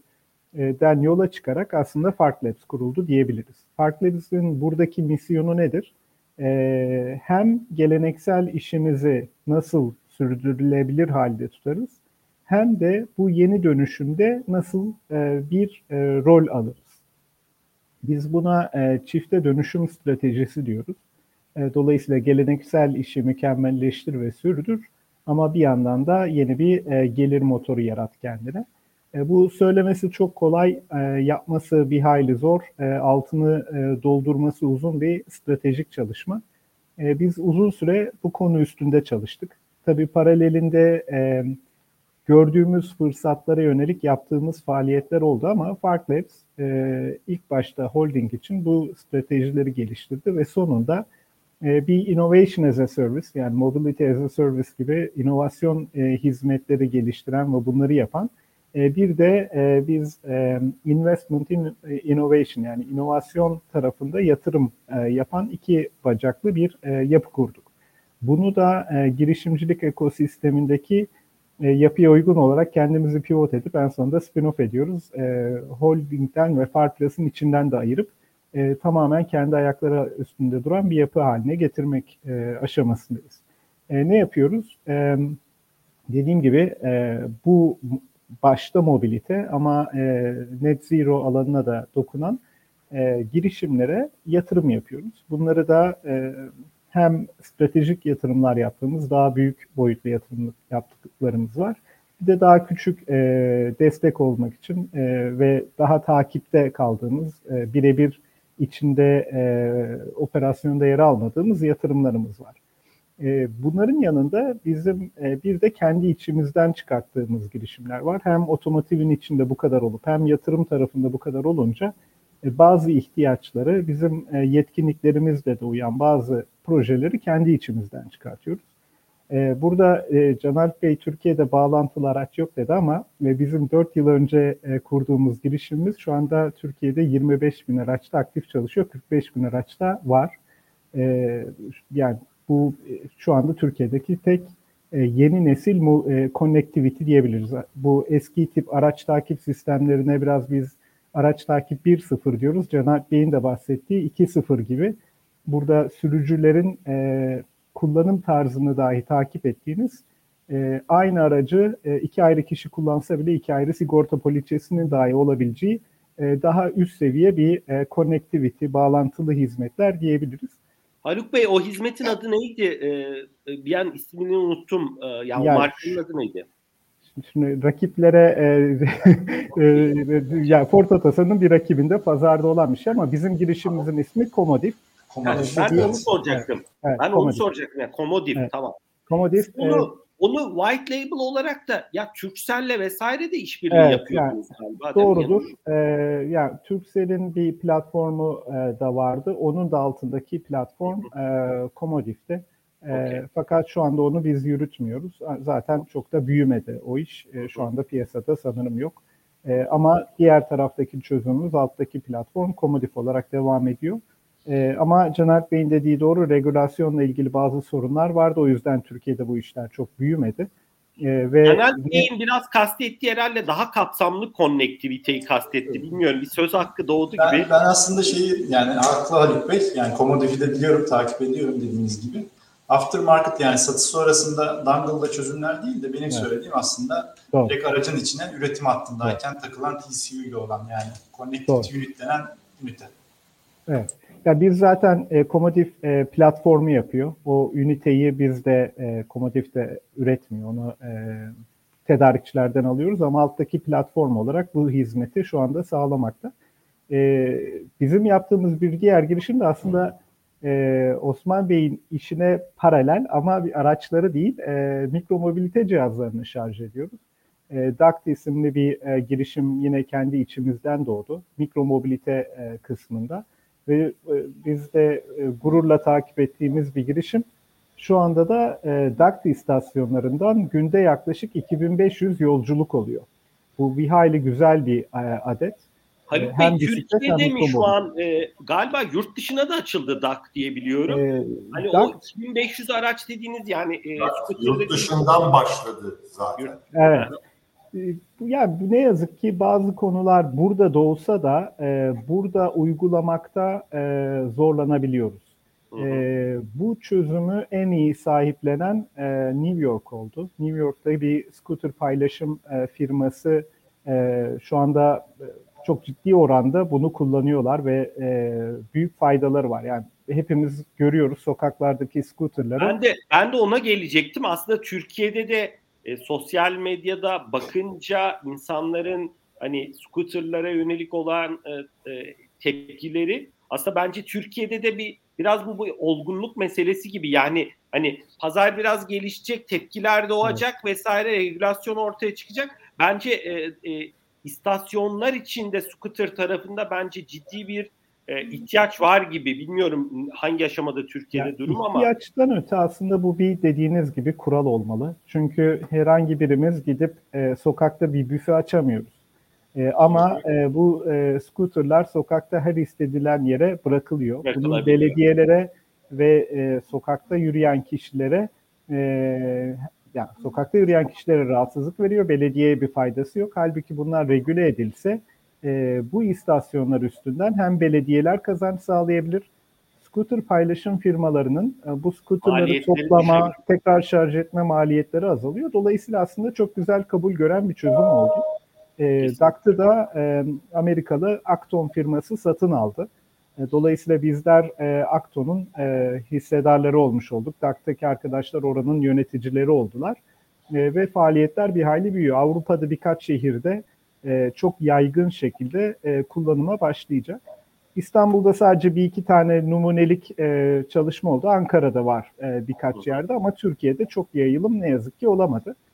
E, yani biz Fark Labs'de tabii farklı e, yeni girişimler de içimizden çıkartıyoruz ama yani demin bahsettik Komodif tamamen bir yazılım platform firması. E, Farklas ve e, bizim içimizdeki endüstriyel firmalar daha çok polimer sistemler üstüne üretim yapan firma.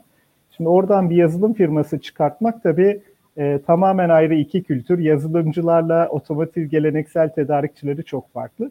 Biz bu dönüşümü yönetebilmek için e, bahsettiğim çifte dönüşüm stratejisi ve gerçekten kültürel veya alışkanlık, iş yapma şekli olarak çok farklı e, dinamiklerin olduğu bu işleri paralel yürütme e, yönünde bazı kaslar geliştirdik.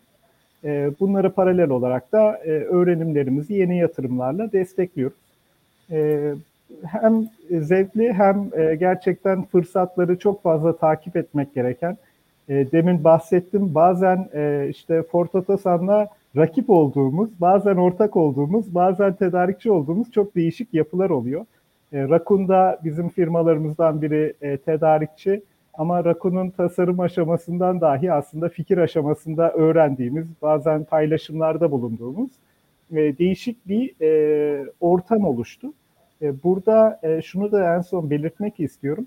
E, aslında otomotiv sektörü e, Türkiye'de birbirinden çok haberdar olan kişilerin birbirini tanıdığı ve e, benim kişisel görüşüm olarak e, entelektüel seviyesi ve işbirlikçi yaklaşımı e, iyi e, olan bir sektör. Fakat mobilite olunca işin içinde çok fazla yeni oyuncular olmaya başladı. Bu yeni oyuncularla beraber yeni yatırımcılar da olunca aslında oyunun e, oynayıcıları ve aralardaki kültürel e, eskiden gelen e, birikimler e, aynı değil. Dolayısıyla yeni bir oyun oynanıyor burada. Herkes e, farklı rollerle yeni tanışıklıklar, yeni kişilerin katıldığı e, değişik, zevkli ama zorlu bir oyun var. Tabii bunu işbirliğine çevirip e, kendi aramızda değil de yurt dışı ile rakip olup buradan Türk başarı hikayeleri yaratmak istiyoruz. Bizim de kendimize e, tan- e, belirlediğimiz misyon bu. E, tek başımıza zaten değil. O yüzden de sürekli Better Future Together e, misyonu ile ilerliyoruz. E, farklı genel hatlarıyla bu şekilde. Çok teşekkürler Haluk Bey. E, siz sektöre yönelik de kimi yorumlarda bulundunuz. Aslında ben hazır yeri gelmişken e, son dakikalarımızda hani sohbete girerken ben e, bu soruyu üçünüze yöneltmek istiyorum. E, biraz baktığınız zaman yani hepiniz bu konuda kendi alanlarınızda uzmansınız. Çok ciddi tecrübeleriniz var.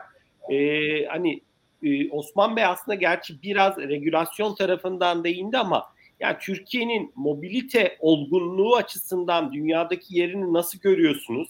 E, bu noktada e, kamuya, yani bunun içine belediyeleri de dahil ediyorum, e, üniversitelere yani eğitim kurumlarına aslında o da belki bir kamunun parçası sayılabilir. E, şirketlere, girişimcilere, biz tüketicilere e, biraz ne düşüyor bu çerçevede mobilitenin sağlıklı bir şekilde Türkiye'de gelişmesi açısından? Dilerseniz Haluk Bey sizinle başlayalım. Sonra Osman Bey'in yorumunu alalım. En sonda Caner Bey'in yorumunu alalım. Ee, hani hep siz böyle en arkada Tamam. olmayın. Sizinle başlayalım. Ee, şimdi ben deminki söylemlerime ilave olmuş olsun. Ee, aslında mobilite tarafı e, Türkiye'de e, mobilite girişimcilik tarafından bakarsak çok da büyük bir alan değil. Yani bizim e, yaptığımız bir araştırmada tabii verilerin tamamına ulaşmak çok tam mümkün olmayabiliyor. 2015-2020 arası toplamda 212 tane e, mobilite alanında girişim e, çıkmış. E, bu 212 rakamı aslında çok büyük bir rakam değil. E, çok sayı, yani ekosistemimiz çok büyük vesaire diyoruz ama e, 212 mobilite e, girişimi bunların da e, genel olarak odaklandığı e, alanlar işte 19 tanesi bağlantılı araçlar, 18 tanesi akıllı şehirler, 13 tanesi mobilite e, paylaşımı konusunda. Şimdi burada e, e, yatırımcılarda da aslında Türkiye'de e, çok büyük fonlardan bahsedemiyoruz yurt dışındakiler gibi. E, ama yine e, bu tarafta da sayı çok fazla. Dolayısıyla küçük fonların çok fazla sayıda küçük fonun az sayıda girişime yatırım yapmaya çalıştığı değişik bir yapı var. E, bu hem girişimcileri bazen yoruyor hem de e, gerçekten e, bir ahenk yakalamakta e, bazen zorluklar oluyor. E, yatırım e, fonları arasında e, bizim de tanışıklığı içinde olduklarımızda tabii ki çok profesyonel ve güzel bir e, diyalog oluyor. Burada e, bence yapıcı ve e, entelektüel seviyesi düzgün seviye iyi olan bir e, iletişim, ilişki mevcut. Ancak e, bu girişimlerin gerçekten e, daha başarıya ulaşması için, e, işe dönmesi için e, daha da işbirlikçi bazı yapılar gerekiyor. Demin bahsettim DAKT örneğinden. DAKT Türkiye'den çıktı. Yani birçok belediye ile öncelikle Türkiye'de çok fazla tabii ki e, çaba sarf edildi ama e, DAKT'ın e, dışarıya dönük bir bakış açısı olmasa e, bugünkü başarıları olmazdı. Dediğim gibi onu en çok e, uygulayan ve e, sahiplenen New York oldu. Avrupa'da da zorluklar oldu. Yani bizim bu sistemde, ekosistemde mobilite çözümlerini e, uygulayıp denemekte, bazen yerli çözümlere destek verip belki de önceliklendirmede daha cesur, destekleyici olmamız gerektiğini düşünüyorum. Bu belediyeler içinde, devlet kurumları içinde veya müşteri olabilecek, deneyebilecek her türlü kurum için geçerli. Haluk Bey bu yaşanılabilir şehirler için e, ve akıllı şehirlerin gelişmesi için de çok önemli. Yani yoksa hani evet. e, şu an hepimizin şikayet ettiği işte scooterları sokakta görmek gibi hani kaldırımlarda e, gerekli gereksiz yerlerde. Ben burada ufak bir ilave yapayım yani bizim mesela yürüttüğümüz Avrupa Birliği ile birlikte yürüttüğümüz bir Raptor projemiz var. Burada Avrupa Birliği de destekliyor ve bazı belediyenin söylediği özel çözümlere yönelik girişimler buluyoruz. Çözümler üstünde Avrupa Birliği'nin de desteğiyle bazı çalışmalar yapıyor ama devamlılığının gelmesi lazım. Yani hiçbir Avrupa Birliği proje e, fonlaması bir girişimi e, tabii ki e, sürdürülebilir bir işe dönüştüremez. Bunların devamı gelmesi, e, küçük e, denemelerin e, desteklenmesi lazım. Çok teşekkürler Haluk Bey. E, değerli yorumlarınız için. Osman Bey dilerseniz size dönelim. E, siz hani e, şarj tarafına yönelik regülasyonla ilgili çok pozitif şeyler söylediniz. Ben de itiraf edeyim mutlu oldum. Ben şeyi anladım buradan hani yanlış anlaşılma olmaması için hani bugün nasıl bir e, McDonald's'ın franchising ağı var, Burger King'in vesaire. Hani Anadolu'nun değişik yerlerinde de ana lisansörlerden belli hakları, belli onlardan know-how'ları alıp bu kişiler de kendi istasyonlarını sertifika sahibi olan kişiler, işletmeler alt istasyonlarını kuracak diye algıladım. Bu da tabii ki aslında e, o yayılımı, penetrasyonu yani şimdi araç sayısı da eğer 17 milyon olacaksa 2040 yılında bunun altyapısına yönelik çok ciddi katkı sağlayacak. E, hani sizin perspektifinizden e, Türkiye'nin yerini nasıl görüyorsunuz mobilite anlamında e, ve e, hani burada paydaşlara düşen nedir?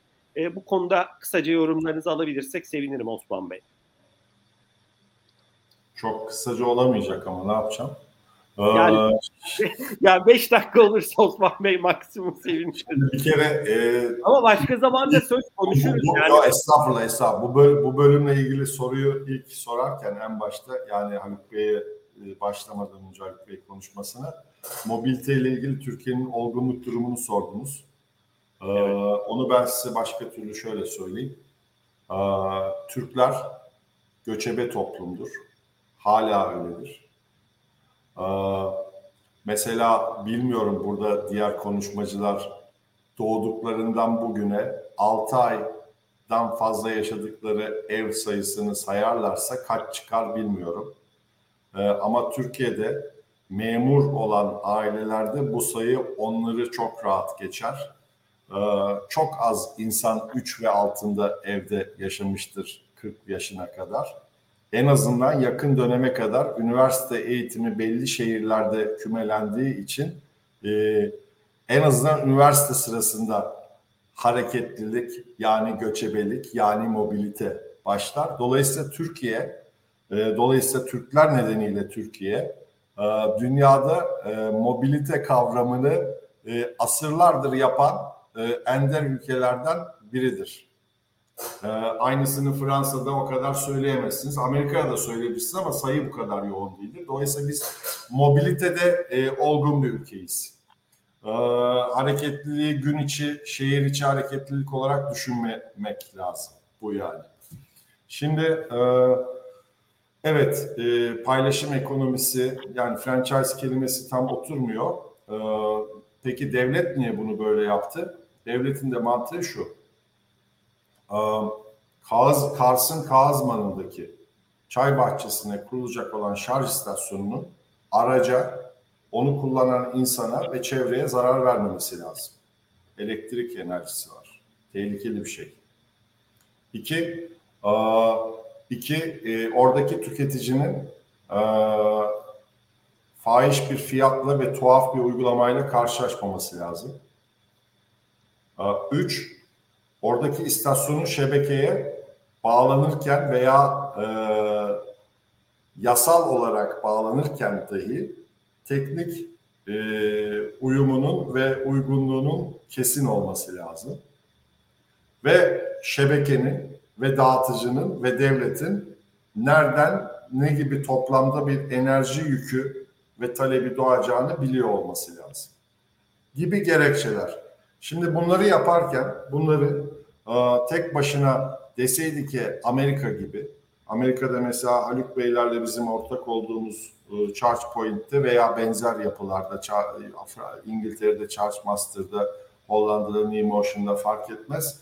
E, iş ortağı derler ve birisi bir yere bir istasyon kurar.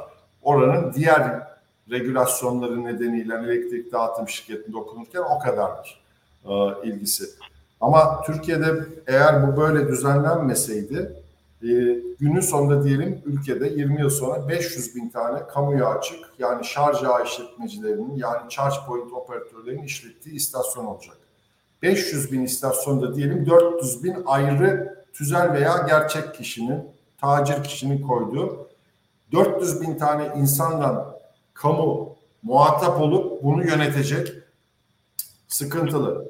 İki, 400 bin tane yerde teknik, idari, hukuki ve mali olarak bir iş kontrol edilecek sıkıntı. Dolayısıyla lisanslı operatörleri araya bir nevi gözetmen ve sorumlu. Dolayısıyla bir güç verdi ama bir de sorumluluk verdi. O sorumluluğun sonu da ne? Cezası var. Eğer Kazman'daki oradaki o istasyondan kaynaklı bir şey olursa lisanslı şarj işletmecisi günün sonunda en abartısını söyleyeyim, en uç noktayı müeyyideyim, lisansını kaybeder. Dolayısıyla e, kimse e, yarım yamalak, eksik, hatalı bir şeyi bilerek lisansını riske etmek ucunda varsa göze alamaz. Dolayısıyla devlet araya lisanslı şarj işletmecilerini koyarak esasında sistemi gözetim altına aldı, denetim altına aldı. Ha şu an sistem diyebileceğimiz bir şey daha ortaya yeni yeni çıkmaya başlayacak yakında. E, dolayısıyla hani var ve örneklerken işte burada diye gösteremiyorum ama bir sene sonra benzer bir toplantı olduğunda herkes bizim göstermemize gerek olmadan zaten görüyor olacak. Bu bir. İki, şu an devlet e, sektörün kuruluşunu gerçekleştirip kum saatini çevirip masaya ilk kez Türkiye'de bir sektörün kuruluşunda devlet koydu. Bizi zaman baskısına e, ve e, bir takvime uygun çalıştırıyor devlet. İstasyonu kaç tane kuracağız, ne zamana kadar kuracağız, onun içinde ne kadar ne, neden olacak filan. E, devlet Planlama Teşkilatı şu an yok Türkiye'de ama bu konuda EPDK Planlama Teşkilatı gibi de çalıştı. Dolayısıyla bizi koşturtuyor. Bu güzel bir şey olarak söylüyorum. Aa, günün sonunda e, Türkiye önümüzdeki yıl birkaç sayıyla bitireyim. Önümüzdeki yıl Sanayi Bakanlığı Milli Teknoloji Genel Müdürlüğü eliyle yürütülen program kısmen başarısız olsa bile çoğunlukla başarılı olacaktır. Yüzde seksen ve ötesi başarı bekliyorum. Yaklaşık 1500 tane e, hızlı şarj istasyonu o nedenden kurulacak. E, TOG'un kuracağı istasyonlar var.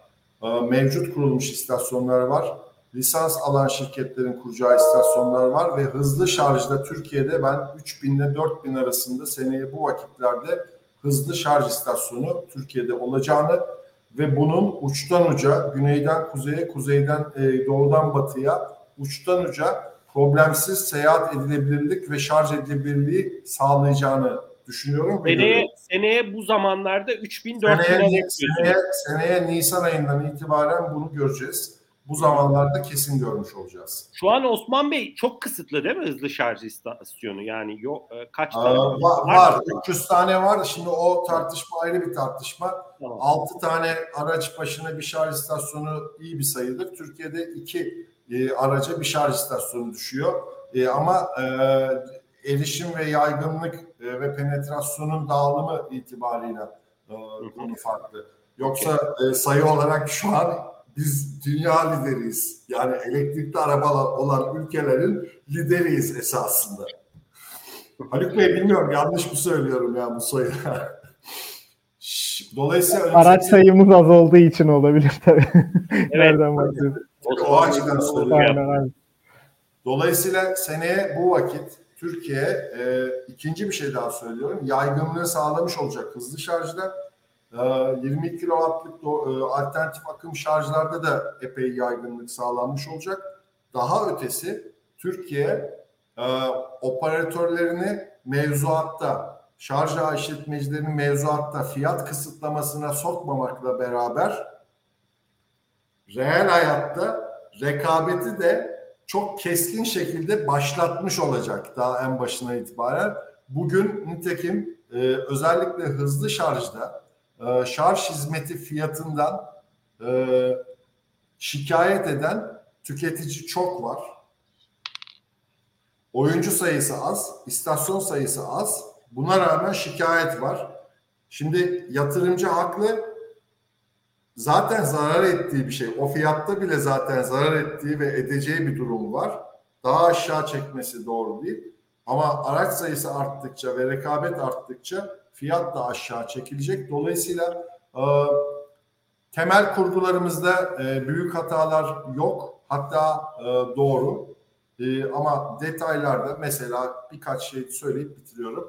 E, örneğin her istasyona şarj ağı işletmecisi belediyeden ruhsat alması gerekiyor. İş yeri açma çalışma ruhsatı. Bu problemli.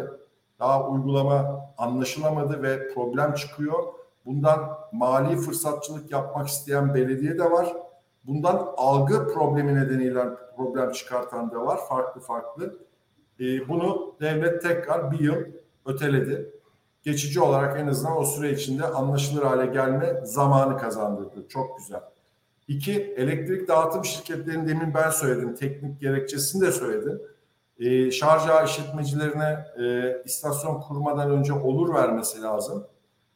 Problem bazı elektrik dağıtım şirketleri ayrıca da aynı demin Haluk Bey'in söylediği Ford ıı, ve Farplas ilişkisindeki şey gibi hem iş yapıyorlar hem rakipler e, yerine göre. Şimdi elektrik dağıtım şirketi şarj işletmecisi olarak örneğin benim şirketim elektrik dağıtım şirketi bağı yok. Ama öbür karşımdaki bir rakibimin var. Öbürü ortak filan. Şimdi bize karşı vermeyebiliyor. Aynı olmayabiliyor. Ha üstelik de bunun yaptırımı da çok ciddi ve büyük. Buna rağmen olmuyor. Bu tip böyle e, şirket egolarından kaynaklı problematikler var. Ama bunların da e, giderilebileceği yollar da var. Bilgi sahibi kişiler de var. Sonuçta buraları geçtikten sonra ben Türkiye'de e, demin işte Haluk Bey söyledi. Bakın Türkiye'de ODD, Otomotiv Dağıtıcıları Derneği, Distribütörleri Derneği, o, OSD, Otomotiv Sanayicileri Derneği, OYDER, ondan sonra ihracatçı birlikleri, TAYSAT gibi e, yedek parçadan, yan sanayiden bunu dünya çapında ticarete dönüştüren ihracatçıya, e, sanayiciye, dağıtıcıya ve teknik eğitimleri yapan yapıya kadar yeteri kadar e, güçlü, kurumsal, arka planı yüksek e, yerlerimiz var. Haluk Bey onu çok güzel tabii entelektüel olarak söyledi. Orada da alındım, alındım. Bu yeni girenler de fena değildir. Onlar da entelektüeldir. Merak etmeyin. Ee, ama e, sonuç itibariyle zaten bütün hepsi bir bütünün parçası sadece e, şey var yani torunlar geldi. Biz torunuz. E, e, torunlar da sevilir. Teşekkür ederim. Ben burada bir araya gireceğim. Şimdi Osman Bey alındıysa başkaları da alınıyor olabilir. Ee, ya yani burada kesinlikle ben şeyi söylemek istiyorum. Geçmişten gelen birikim değişiyor. Otomotivciler arasında, yan sanayiler arasındaki ilişki mobilite ekosistemiyle farklı bir e, artık çerçeveye ve genişliğe ulaştı. Burada yeni baştan bir ilişkiler ağ örülüyor. Onu bahsetmek istedim. Tabii, Yoksa tabii, seviye şaka, olarak bekar şaka, sana değil. Şaka Yok yok siz, şimdi başkası da alınmıştır. Ee, şey olmasın. Ee, Yok, yok, şimdi sizle konuşuyorum. Kim dinliyorsa tamam. Çok çok teşekkürler. Ee, bu arada hakikaten 70 dakika oldu. Canalp Bey. Hayır dönüyorum. Bey'in Haluk Bey'in katkısını almadık. Ben sataşınca sözü gitti. Yo yo Haluk Yo, Bey ben- paylaştı söyledi Haluk Bey. Ee, Evet, Osman evet. Bey. Ee, sıra Canalp Bey'de. Canalp Bey sizin hani son yorumlarınızı alabilirsek ekosistemin gelişimiyle ilgili Tamam ben çok kısa tabii ki ekosistem kısmına değineyim. Teşekkür ederim. Öncelikle ama Osman Bey'in e, ev sorusunu cevaplamak istiyorum. Benim 11. evim olmuş, haklısınız. Ortalama 3,5 yılda ev değiştirmişim. Gerçekten göçebe bir kültürden geliyoruz. E, Türkiye'de öncü kişisiniz. Osman Bey bir şey dediniz. Eko, ekosistemin e, sorusu çok güzel bir soru. E, dediğiniz gibi artık böyle değişen bir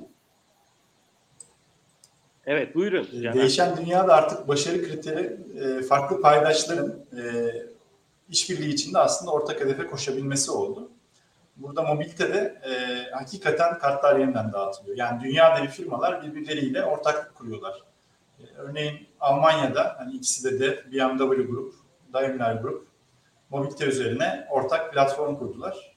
E, çalışmalarını oradan yürüttüler. İşte biz Volkswagen'la birlikte Ford olarak hem otonom işlerinde hem elektrifikasyon işlerinde birlikte çalışıyoruz. Yani bu teknolojideki dönüşüm hakikaten ekosistemde e, bu ortak çalışma işini hızlandırdı. Bir yandan zorlayıcı regülasyonlar var. İşte ekonomik belirsizlikler dünyada devam ediyor. Şehirler tabii önemli bir e, burada aktör.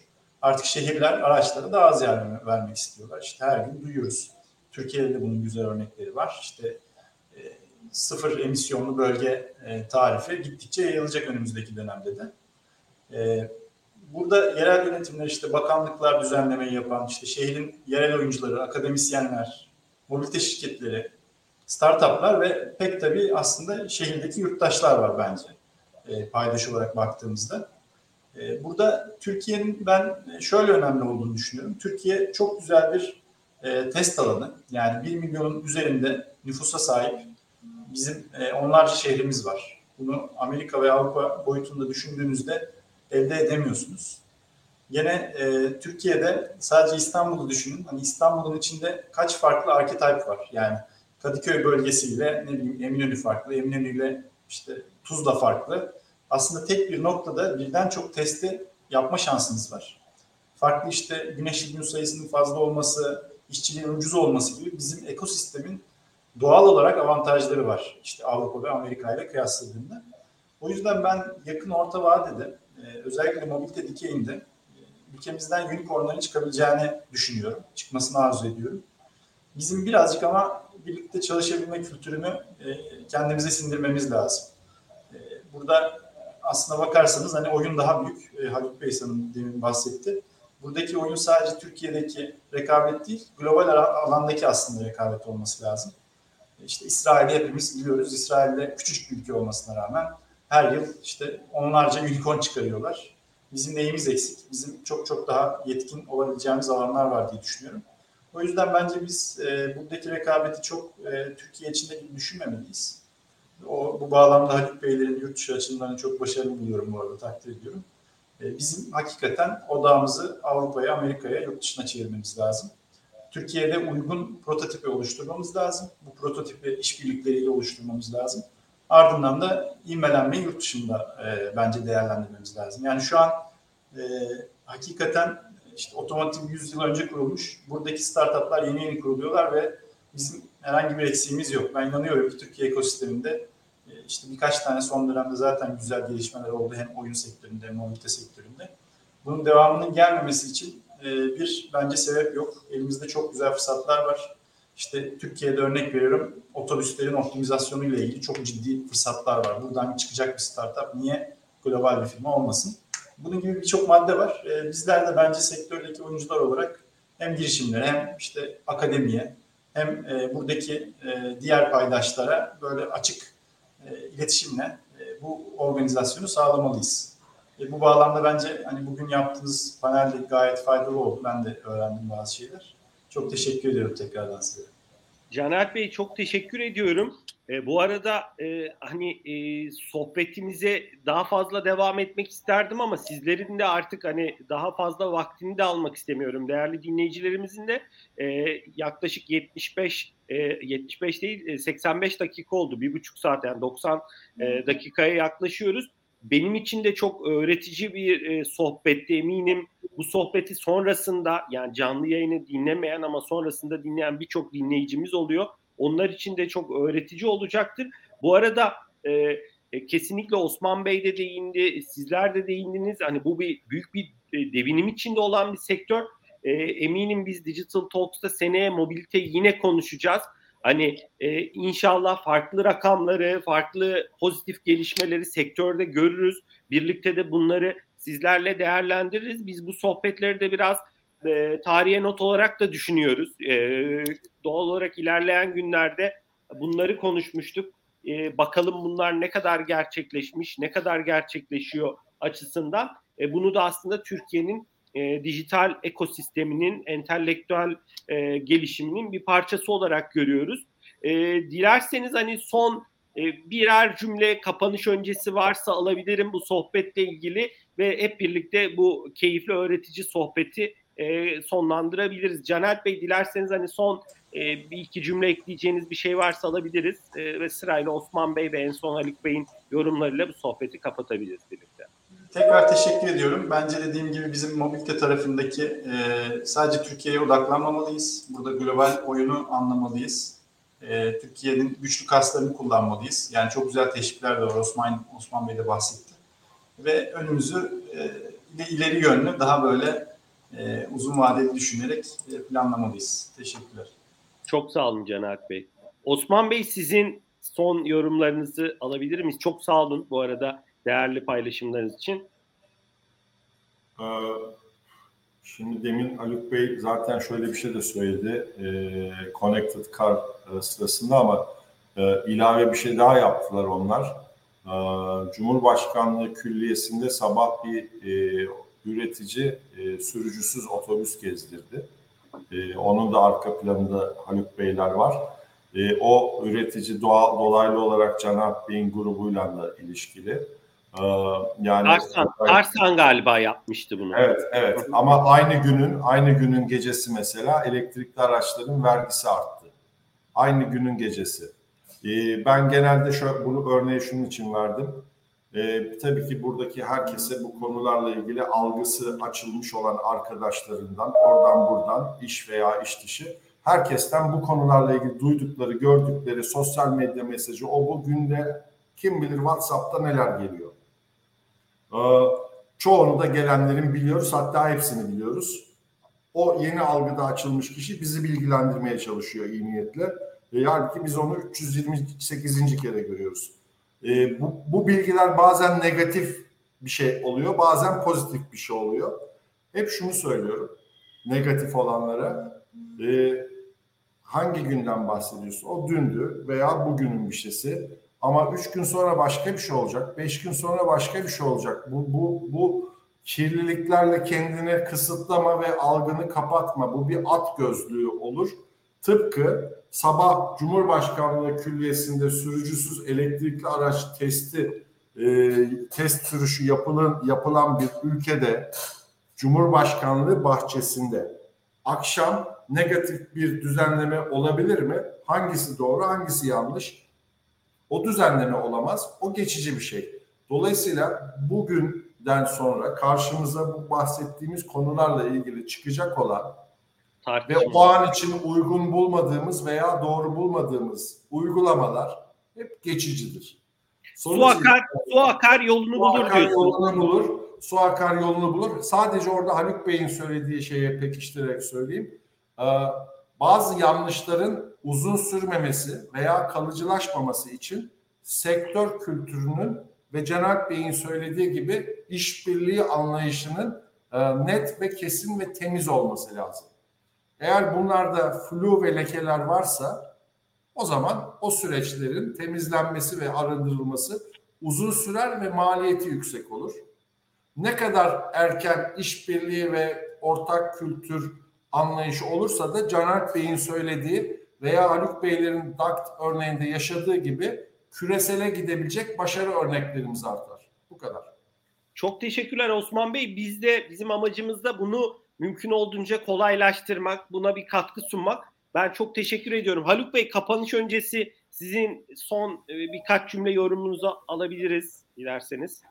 Kapanış cümleleri çok kapsayıcı oldu. Ben ilave ne yaparım, e, ne söylerim bilemedim. E, gerçekten herkesin dokunduğu gibi işbirliği burada çok önemli. Mobilite deyince konu otomotivden de çok geniş bir alana çıkıyor. Ben demin Türkiye'deki girişim sayısının çok olmadığını mobilitede 200 civarın bizce kıyaslara göre düşük olduğunu söyledim ama e, hem bizim girişimleri dünyaya açılımı hem de yatırımlar olarak bütün dünyaya baktığımızda çok deniz derya bir dünya var orada. E, buradaki her şeyi kapsamak, bilmek, şimdi Osman Bey e, bahsedince biz ona da yatırım yaptık, buna da yatırım yaptık. Aslında baktığınız zaman bizim mobilite tarafında yaklaşık 20 firmaya yatırım yaptık ama çok özenle e, seçmeye çalışıyoruz. 20 firma içinde belki e, bizim sanırım havuzda 1500'den fazla girişim var. E, o kadar çok girişimi gözden geçirmişiz. E, bunların da her birini tek başına yapmak da zor. E, herkesin bütün bu süreci tek başına öğrenmesi veya bunu e, bir e, faydaya çevirmesi zor. O yüzden işbirlikleri önemli hem e, Caner Bey'in hem Osman Bey'in dediğini ben de böyle pekiştirmiş olayım. Size de teşekkür ederim. E, güzel bir grup oluşturmuşsunuz. Aslında e, ana sanayi ama mobilite ile çok ilgili. Bir yan sanayi ama mobilite ilgili. Mobilitenin ta kendisi bir e, girişim ama e, şirketleşmiş ve aslında globalleşmiş bir yapı. Bence de çok keyifli bir sohbet oldu. Teşekkür ederim. Çok sağ olun Haluk Bey. Değerli paylaşımlarınız için. Değerli dinleyicilerimiz, e, bugün e, mobilitenin evrimine odaklandık. Digital Talk sürdürülebilirlik sohbetleri 22'nin e, 3. haftasında 3 değerli konuğumuz bizlerle birlikteydi. Ford Otosan'ın inovasyon ve yeni girişimler lideri ve aynı zamanda Drive Venture'ın genel müdürü Canel Gündoğdu. Canel Bey çok teşekkür ediyorum değerli paylaşımlarınız için. Çok sağ olun. Sağ olun. Ee, ikinci konuşmacımız e, Full Charger'ın kurucusu Osman Ataman'dı. E, Osman Bey çok teşekkür ediyoruz. Değerli paylaşımlarınız için, e, ufuk açıcı yorumlarınız için. E, üçüncü konuşmacımız ise e, Fark Labs'ın CEO'su e, Haluk Akçalı bizlerle birlikteydi. Haluk Bey çok teşekkürler. Farklı bakış açılarını e, ve vizyonu bizimle paylaştığınız için. Değerli dinleyicilerimiz bu sohbetleri YouTube'dan her zaman izleyebilirsiniz. Ee, önümüzdeki günlerde de bu sohbetleri podcast olarak Spotify, e, Google Podcast, Apple Podcast gibi platformlarda izleyebilirsiniz. E, ben değerli e, konuşmacılarımıza tekrar teşekkür ediyorum. Değerli dinleyicilerimize de teşekkürlerimizi sunuyoruz. Güzel bir gün diliyoruz ve e, bu yayını burada sona erdiriyorum. Görüşmek üzere. Herkese keyifli güzel bir gün diliyorum. İyi günler.